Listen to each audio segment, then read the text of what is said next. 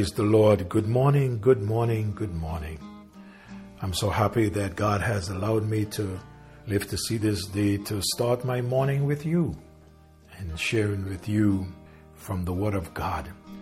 And I trust that your hearts will be encouraged as you rise to this brand new day and allow the Lord to use you for His honor and for His glory. Remember, everything that you do, make sure that it brings glory to God.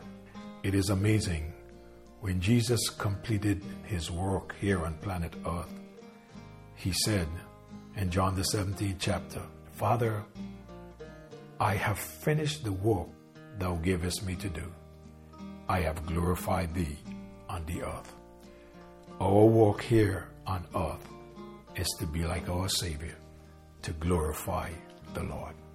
John R. Rice, in the song entitled So Little Time, in verse 3 of that stanza of that song, he said, Despite the heat, the ceaseless toil, the hardship, the broken heart over those we cannot win, misunderstood because we are peculiar, still no regret we have but for our sin. Today we reap our miss our golden harvest. Today is given us lost souls to win. Or then to save some dear ones from the burning. Today we'll go to bring some sinner in. You know, that's the purpose in which that we are here. God allowed us to be here to complete the work that He left us here to do. And every day of our lives, we should find it possible to share Jesus with someone. Thank you for listening today as we continue looking at this matter of spiritual gifts. Last morning, I gave you a definition or a couple of definitions of a spiritual gift. I trust that you understood what their gifts are. This morning, I want to start by sharing with you why spiritual gifts. What are spiritual gifts and why? Let me first say that proper use of these gifts that are noted as spiritual gifts, they do unify the church. They are given to unify the church. Gifts unify. The Spirit of God has created corporate unity.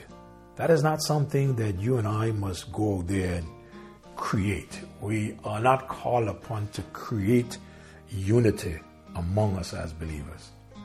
But what we are called upon to do is to maintain that unity. The unity that has been created by the Spirit of God, we are called upon to keep it. To keep that unity, we must have mutual ministry where there is interchange of all dimensions of life, of thought, feelings, and choices. Now, if the gifts don't function, then the necessary spiritual unity will not exist.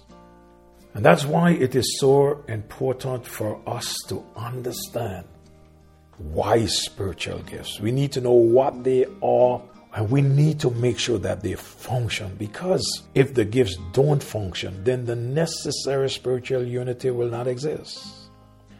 In order for the church to be a corporate manifestation of Christ, there has to be the ministry of spiritual gifts occurring within the church.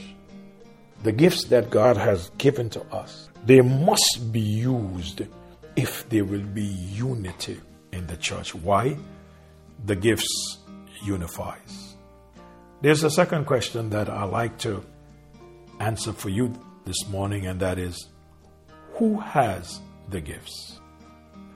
Who has the gifts? Let me answer that for you from the scripture. Come with me to Romans chapter 12 and verse 3. Verse 3 says, For I say, through the grace given unto me, to every man that is among you, not to think of himself more highly than he ought to think, but to think soberly, according as God had dealt to every man the measure of faith. Come with me to 1 Peter chapter 4 and verse 10 and 11. 1 Peter chapter 4, verse 10 and verse 11. Let's see if we can answer this question. Make it a little clearer. Who has the gifts? I'm sure you have already picked up the answer in Romans, but here's what he says in 1 Peter chapter 4. As every man has received the gift, even so minister the same one to another as good stewards of the manifold grace of God. If any man speak, let him speak as the oracles of God. If any man minister, let him do it as of the ability which God giveth, that God in all things may be glorified through Jesus Christ, to whom be praise and dominion forever and ever. Amen. May I say to you this morning, based on the Word of God, that every believer has at least one spiritual gift.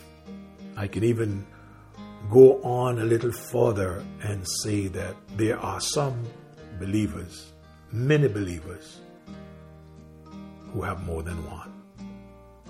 Now, since that is true, every born again believer needs to be aware of what is his or her gift. If you are a child of God, you need to be aware of what gifts God has given you, what spiritual gifts God has given you. When God gives you a tool, He gives you a tool to do a particular job. If you are a mechanic, you will not need a shovel. Mechanics don't use shovels. They use sockets and winch and other tools like that. So God gives every one of us the gifts that He wants us to use. And since that is true, I say every born again believer ought to be aware of what is his or her gift. It is not for the pastor to know what is your gift. As pastor, I've had many people come up to me and say, Pastor, what is my gift?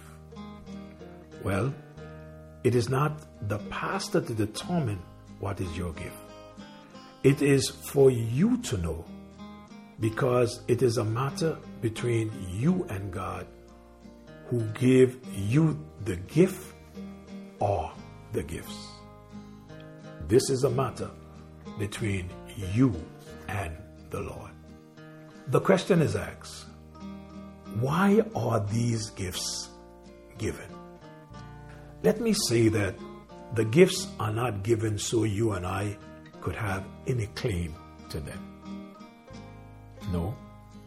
One may have a gift and he say, "Hey man, look because I have this gift, I am I am super so and so." No, no, no, no, no. Spiritual gifts are not designed as spiritual privileges for the one who has them. No, no, no, no. You don't own your gift. Gifts are given Spiritual gifts are not for your edification. Your gift is not for your edification. My gift is not for my edification. We are only stewards of the spiritual gifts. We only manage the gifts.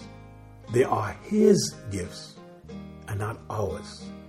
You can either manage your gift well or do not manage your gift well. You can either manage it good or manage it bad. Time has run out on us this morning. Next morning, I'll take you to Matthew 25 and we'll read from verse 14 to 28 and bring to you a perfect illustration of managing the gifts, good or bad. You see, if unity is to be maintained, then the ministry of the gift or gifts absolutely necessary. Father, thank you again this morning for the clarity from your word. I pray, Lord, that there was a clear understanding to those that listen. I pray that you'll help us as your children to be able to determine what are the gifts that you have given to us and that we'll use them for your honor and for your glory. Thank you for this day. Thank you for your people. Be with them, especially those that are bringing their prayer requests before you. Hear and answer according to your will. In Jesus' name I pray. Amen. God bless you. Love you. Have a great day.